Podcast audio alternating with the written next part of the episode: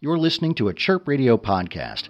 You can find more interviews and features at chirpradio.org/podcasts.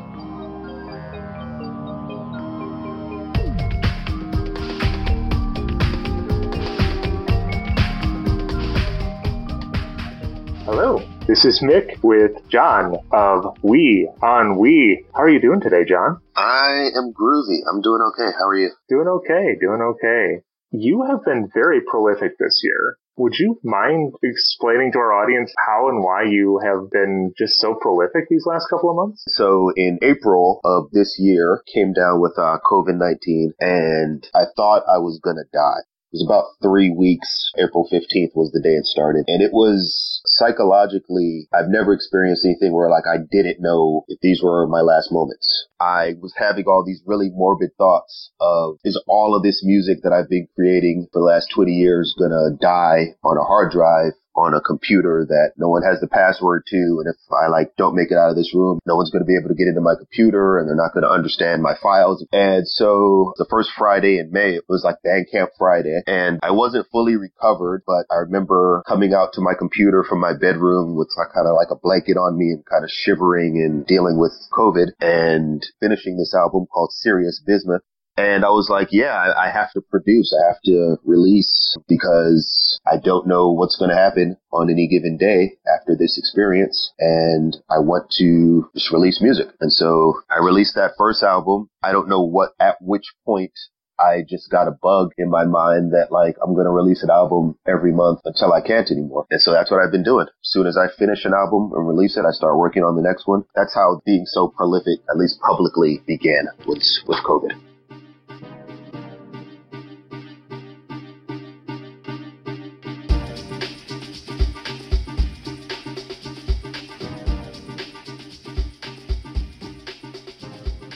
Wow. So it's kind of an encounter with your mortality that's pushed you to be more productive. To, to release more. I have some musician friends and some non-musician friends that are just like people I know that have like come by and I've played my music for. And, you know, not to toot my own flute, but they're kind of taken aback with the amount of music that I create and have created over the years. And there's, I've been admonished by friends like, what's wrong with you? Like, why aren't you releasing this? And I'll have different versions of self-deprecating answers. But yeah, the encounter with what I thought was my imminent demise really uh, lit a fire to stop sitting on the music and to just release it, whether or not I feel it's what it could be, which is something I struggle with in terms of the music that I create doesn't sound like what's in my head. I'm always chasing that dragon. You have some pretty phenomenal range when it comes to the music that you're putting out there, which is amazing just given how much of it they're putting out in the world right now. How do you stay creative? What is your, what does your process look like?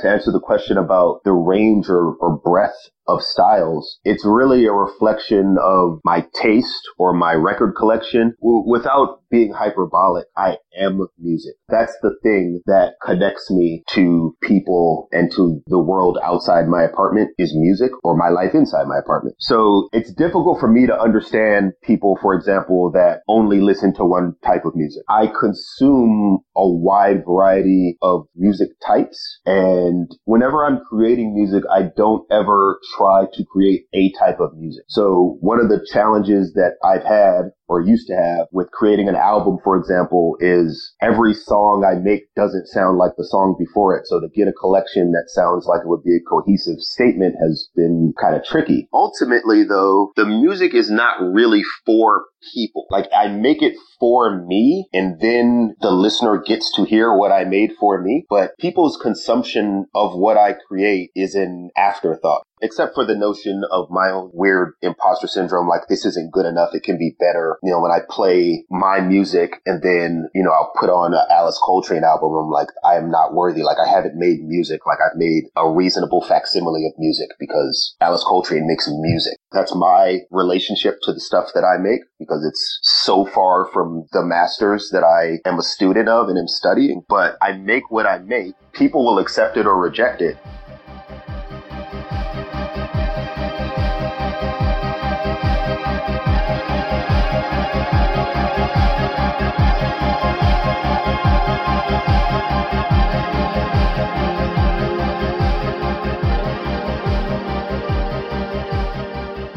The same time that you say that you make this music for yourself, on your Bandcamp, like the liner notes, you include philosophical statements. Like Yeah, yeah. with almost every single album. Are these independent statements or are these things that should be read into the albums? When I wrote the liner notes for Serious Business, someone commented on it to me. The liner notes that I wrote for Serious Business were just like, I'm making a dance album because it's the opposite of how I feel. It's the opposite of how the world is. And I want it to be intentional about that part of the process. I'm making this album because the world needs to dance right now. My spirit wants to dance because if I lean into how I feel, which is like, I'm going to die and I'm depressed and I'm alone and I'm isolated, that will be a downward spiral that will eat and destroy me. So I'm making this dance album. And then I think someone said, I love this record, but the words that you wrote with it are really important, yada, yada, yada. And somewhere along when I started creating, you know, the next project and the next project, uh, I was like, okay, well, I'm going to have a mission statement. And there's been times in full transparency where I make the thing and then the liner notes that go with it are down to the wire on the day before Bandcamp Friday. It's another pressure. Like, okay, I gotta, I have to write this thing to go with the music. Particularly with Democide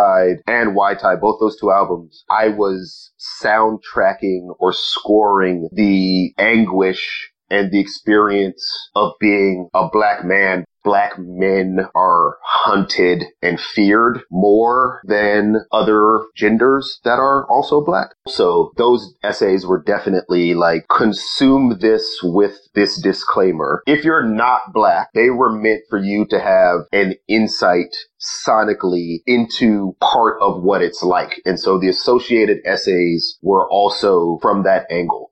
But at the same time, it is music that is also speaking to other black people, correct? It's not just for a white audience. Other black people don't need me to express what it's like to be black. Hmm. There's a, a think piece I sent, I sent it to a couple people, but the friends I sent it to were, were white. I think it's from The Guardian, but the name of the piece was the emotional impact of white people waking up to racism in real time. Like the album was done when I found that think piece, but that's kind of what the album was about. It took a pandemic for a large portion of white people to know that America is racist. It's not new to us. And so to long-windedly answer the question about, am I speaking to black people also? Sure. But that particular thing and Y-Tie, which is an initialism for when you think about it, that album specifically was snark. That was snark at white people being like, oh man, racism exists. And I was like, adur, how dare you? Hmm. We've been screaming since the beginning of chattel slavery in 1619 for literally 400 years. And now that there's camera phones, those particular albums, I was expressing something to one subset of people and the other subset of people that was not news to them.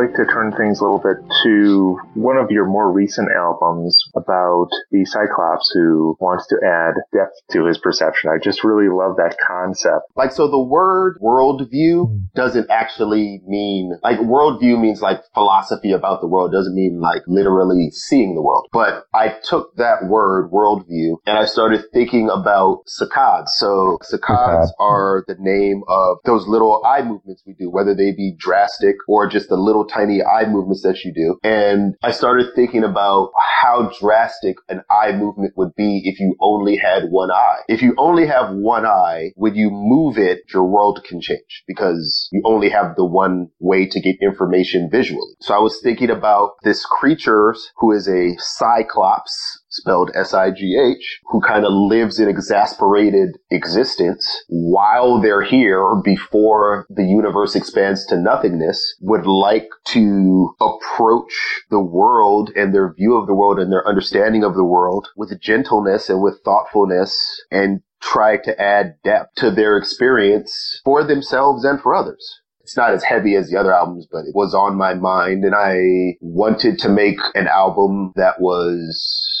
gentle. Gentleness has kind of been a concept and a word that has been front of mind for the last few months.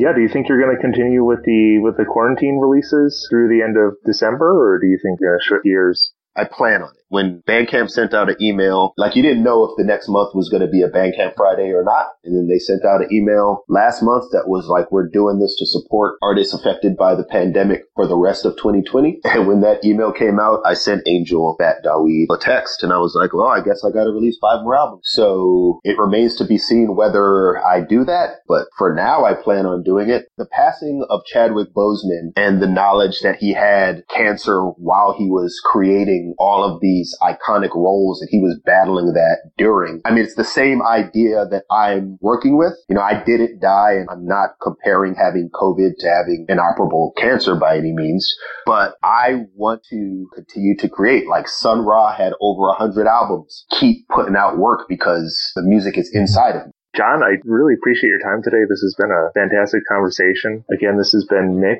with the Chirp Radio Podcast, speaking with John of Oui Ennui. Thanks again for your time today. Thanks so much.